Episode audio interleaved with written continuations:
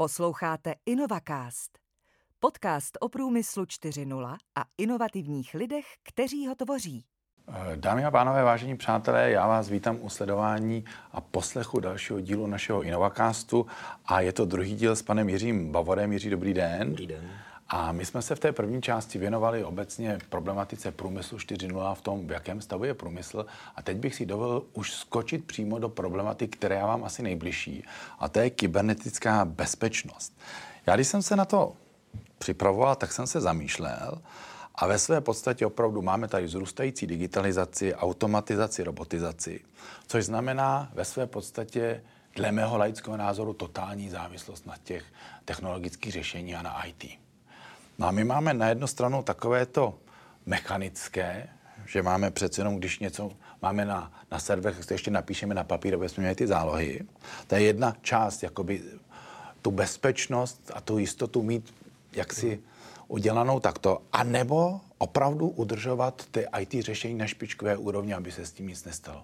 Vidím to správně, nebo jak se vlastně ta bezpečnost a to IT řešení, ta totální závislost eh, dá nahlížet? V současné době? Eh, řekl bych, že to vidíte správně. Eh, ta závislost na tom IT je, je hodně velká. Jo, protože eh, když jste zmínil digitalizace, průmysl 4, tak spousta lidí si to plete s robotizací. To k tomu s tím souvisí, ale je to něco úplně jiného. Vlastně my si musíme uvědomit, že ta digitalizace je spíš o propojování těch, těch systémů mezi sebou.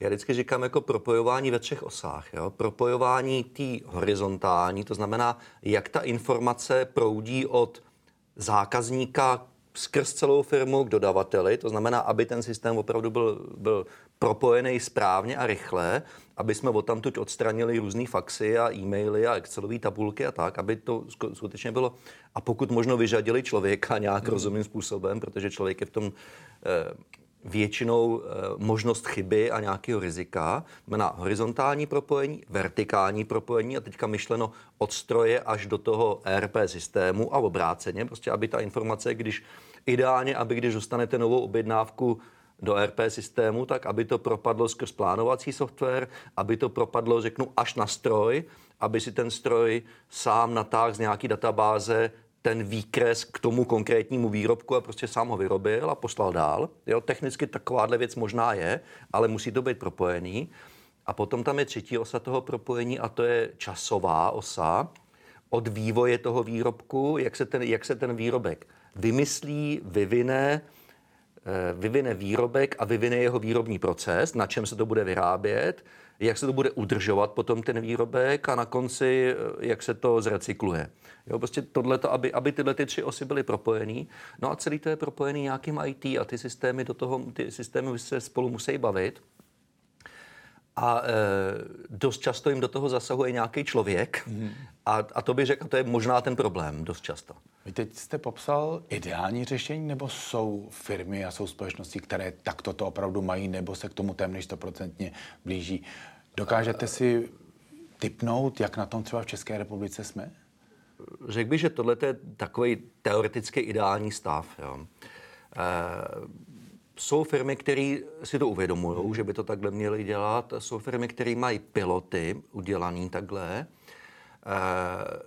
když řeknu třeba automotiv, prostě ty, ty logistické řetězce a to, to už je opravdu jako vymakaný hodně. Jo? Tam takovéhle věci už docela dobře fungují, ale teďka jsme viděli, že se dostali vlastně Oni, oni, oni fungují v ideální situaci. Jo, když doprava z Číny běží a lodě jezdí a vlaky jezdí, tak to funguje.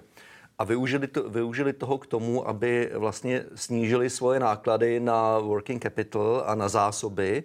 Takže vlastně ty zásoby dostali až na takovou úroveň, kdy eh, problém Suezu nebo problém s covidem eh, prostě přerušil ty, ty dopravní cesty a oni najednou prostě eh, dojeli na to, že byli moc optimalizovaný. Hmm. Jo, takže se v těch systémech se musí počítat i s takovýhlema věcma, ten, eh, prostě nakolik je ten systém bezpečný a nakolik je optimální. Jo, vždycky musí to být někde mezi. A e, zrovna třeba ty logistické systémy byly spíš jako optimalizovaný na nízkou míru rizika a ukázalo se, že to riziko prostě stoupne, tak na to nebyli připravení. A teďka to teda eh, horko těžko řešej. A doteďka to nevyřešili. No a teďka, že s Ukrajinou, to je jenom další rána do tohohle toho řetězce. Přesně, já jenom chci připomenout, že jsme na začátku března 2022, konflikt na Ukrajině nám stále běží a pravděpodobně ten válečný konflikt bude mít, ať chceme nebo nechceme, ať dopadne jakkoliv, tak bude mít nedozírné následky.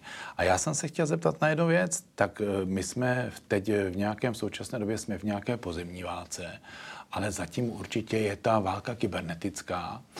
A Dotýká se to i podniků a České republiky, tak samozřejmě dostanou se nám hekeři do vysílání a tak dále. Je to něco, co by měly malé střední podniky, popřípadně větší korporace na území České republiky brát do úvahy a něco s tím dělat? Je, je to skutečná hrozba? Jako rozhodně. Dneska ráno jsem, a teďka zase běží informační válka, takže člověk, člověk ví, že že pravděpodobnost, že ta zpráva je pravdivá, není moc velká, jo? ale e, zpráva o tom prostě v Německu nejede farma větrných elektráren, respektive nedá se regulovat, e, protože tam prostě nefunguje komunikační systém. No a kdyby si to člověk chtěl domyslet dál, že jo, tak eh, co by se hodilo Putinovi, aby nefungovalo zásobování energií, že jo, protože aby jsme si od něj rádi kupovali plyn a tak dále. Takže heknout farmu větrných elektráren by ideálně do toho zapadalo. Jo? A zase, jako může to být hoax, může to být něco jiného, ale může to být taky pravda.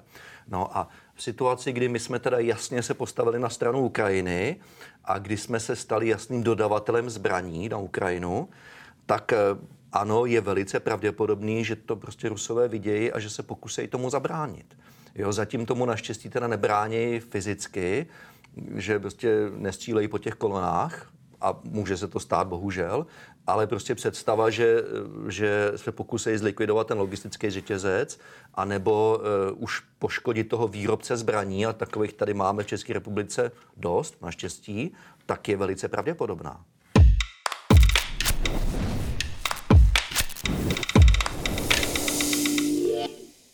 Já jsem si uvědomil taky jednu věc. Všichni ty eh, přece malé střední podniky, výrobci, ať už dělají cokoliv, tak mají webovské stránky, že, kde je někde nějaký hosting.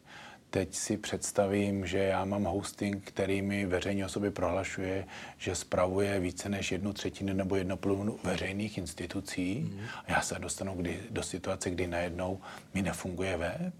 Tak je to něco takového taky, co je dopad něčeho, nebo to jsou běžné výpadky, které jsou... Řekl bych, že v situaci, kdy je kousek od nás válka, je to, že nefunguje web, je legrace jo, poměrně. Jo, samozřejmě pro nás to může být nepříjemný, ale to je taková nepříjemnost. Jo. E, ty kybernetické útoky můžou být o řád horší, než vám ne, že vám nebude fungovat web. Jo. Že e, tím, že dělám ty průmyslové řídící systémy, tak e, si dovedu představit, máme tady spoustu chemiček. Jo, máme tady spoustu elektráren, máme tady spoustu provozů, které můžou být fyzicky nebezpečný svýmu okolí. A e, napadnout takovýhle provoz hmm. by nebyl velký problém technicky. Já jenom ještě připomínám našim posluchačům a divákům, že opravdu jsme dneska je 1. března, takže ten konflikt eh, nevíme, jak dopadne, předtáčí se to, to jenom abyste věděli, že tady hovořím o tom, co bude a možná, když už to budete poslouchat, tak už něco bude. Já samozřejmě nechci děsit, jo, ale, ale technicky vím, co je možný. Co je dneska možné pro někoho, kdo se pohybuje v průmyslu, má na starosti nějaký podnik nebo na starosti bezpečnost výrobu, co je to minimální, co by člověk měl udělat proto, aby byl do určité míry bezpečný, nehledě na cokoliv. Protože si, ať se stane, co se stane do budoucnosti, tak přece jenom nějaké kybernetické útoky můžeme očekávat. Ono to neustane ze dne na den. Možná, že se to naopak do budoucnosti zesílí.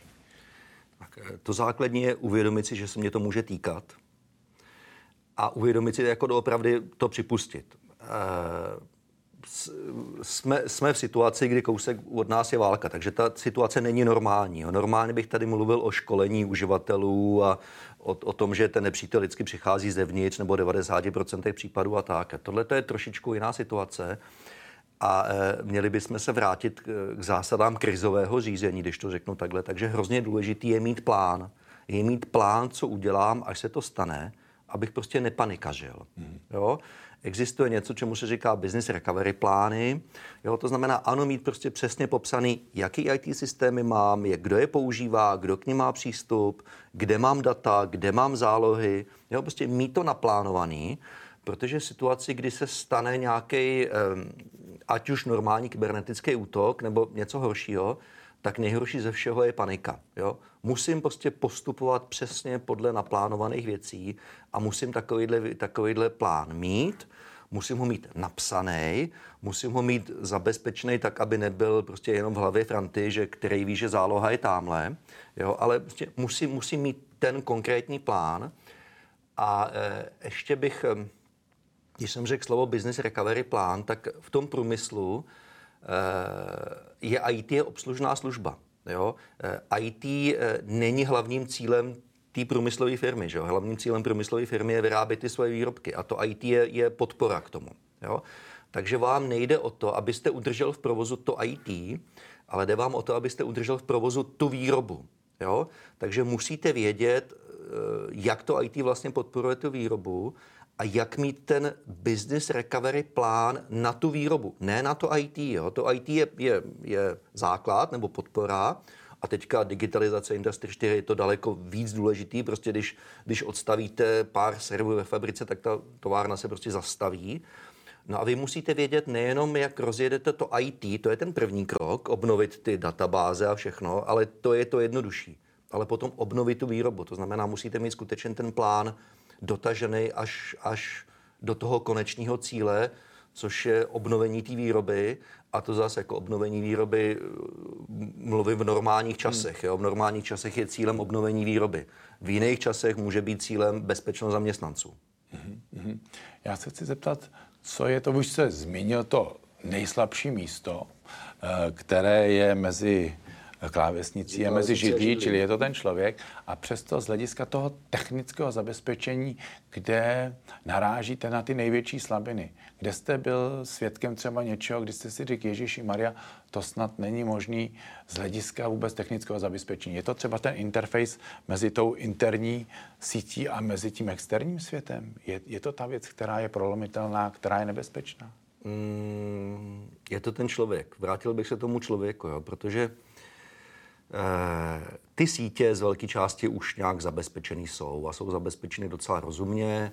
Eh, velké firmy tohle to už dělají a eh, představa, že by se amatér dostal do sítě Čezury, řeknu jako příklad, asi dost těžko. Jako profesionál ano, amatér ne. Hmm. Jo. Ale Potom je taky dobrý, aby si malé firmy uvědomili, že opravdu provozovat vlastní IT je trošku šílenost, že by to spíš měli někomu svěřit, kdo na to, na to má odborníky, protože prostě malá firma, jednak to není její job a jednak si nemůže dovolit takového člověka zaplatit dost často, ale možná má jednoho a ten dělá všechno.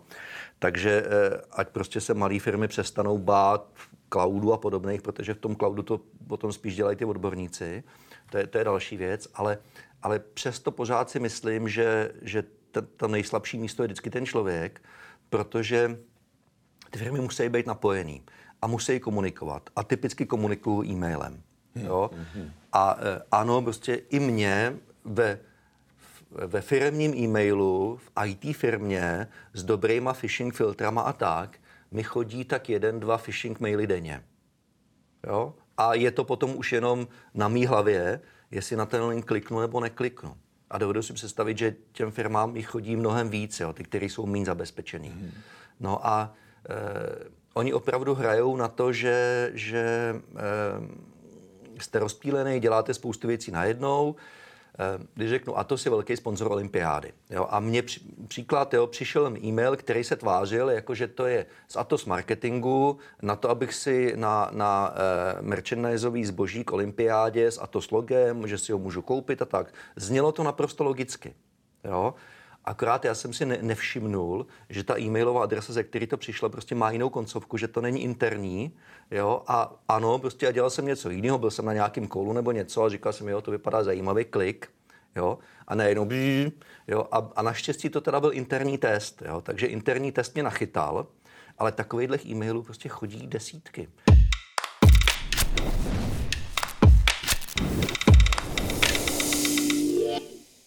Co je vlastně cílem tady těch útoků? Co kdo tím chce získat? Je, jsou zatím ty finance, nebo jsou zatím spíše nějaký prostě z, z disrupce něčeho? Uh, buď si někdo doopravdy hraje, hmm. jedna jedna oblast, jo, nebo jde o peníze, kdy uh, jsou na světě firmy, které vy si můžete najmout, ať udělají útok na vašeho konkurenta. Úplně normálně. Jo? A e, buď z něho teda vyrazejí prachy, nebo mu poškodí jméno, anebo mu uh, distribuují, uh, přerušejí výrobu a uškodí mu. Boje. V rámci konkurenčního boje. To si normálně můžete koupit takovouhle službu. Jo? Není to asi nic moc legálního, ale technicky není problém. Jo?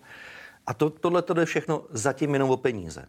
No ale opravdu představa, že, že si můžete koupit službu, která opravdu nabourá výrobu a fyzicky něco poškodí, nebo poškodí fyzicky zaměstnance, anebo dojde k nějakým daleko větším škodám, to není sci-fi. Mm-hmm. Jo, takovýhle věci se, se můžou dít a dějou. Uh,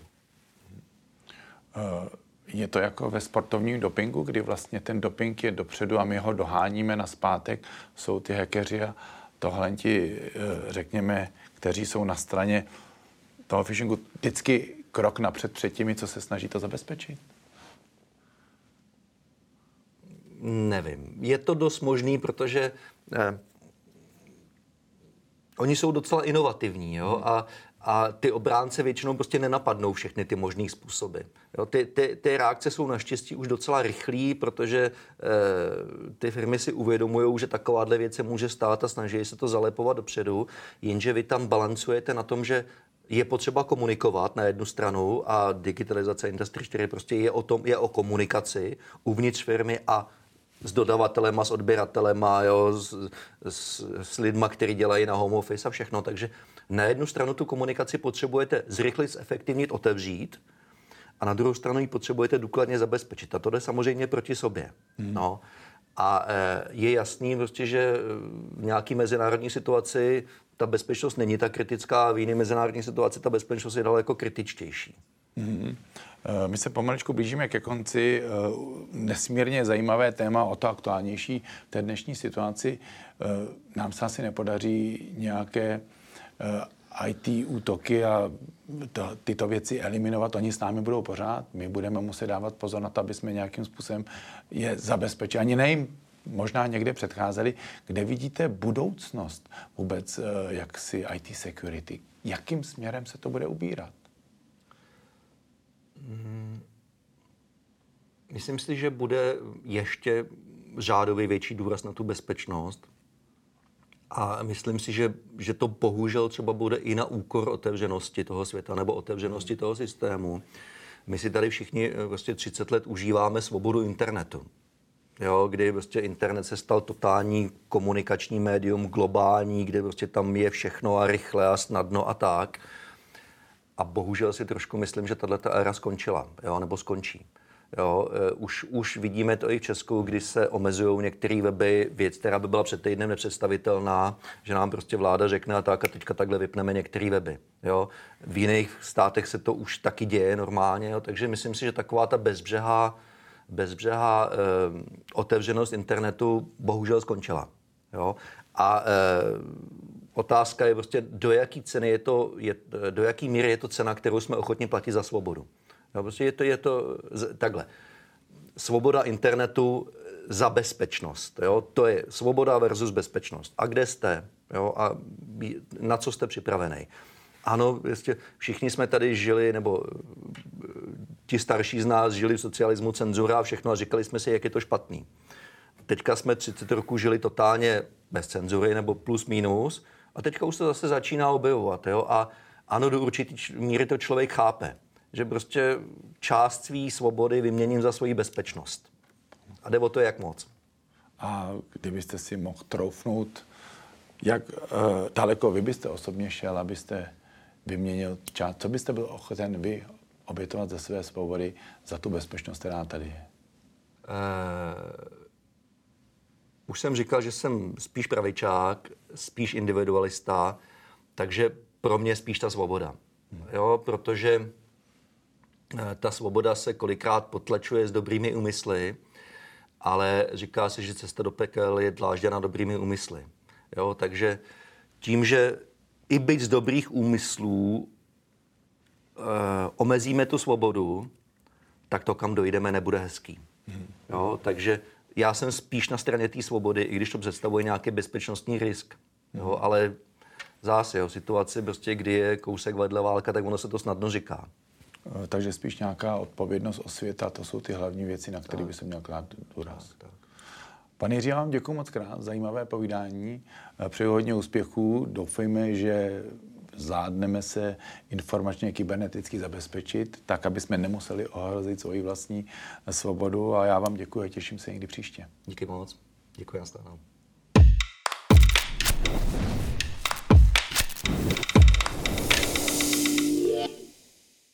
Národní centrum průmyslu 4.0 je technologicky neutrální a otevřená akademicko-průmyslová platforma. Spojujeme inovační lídry, firmy, univerzity, oborové organizace a výzkumné instituce se státem a veřejností a pomáháme tak vytvářet udržitelnou budoucnost.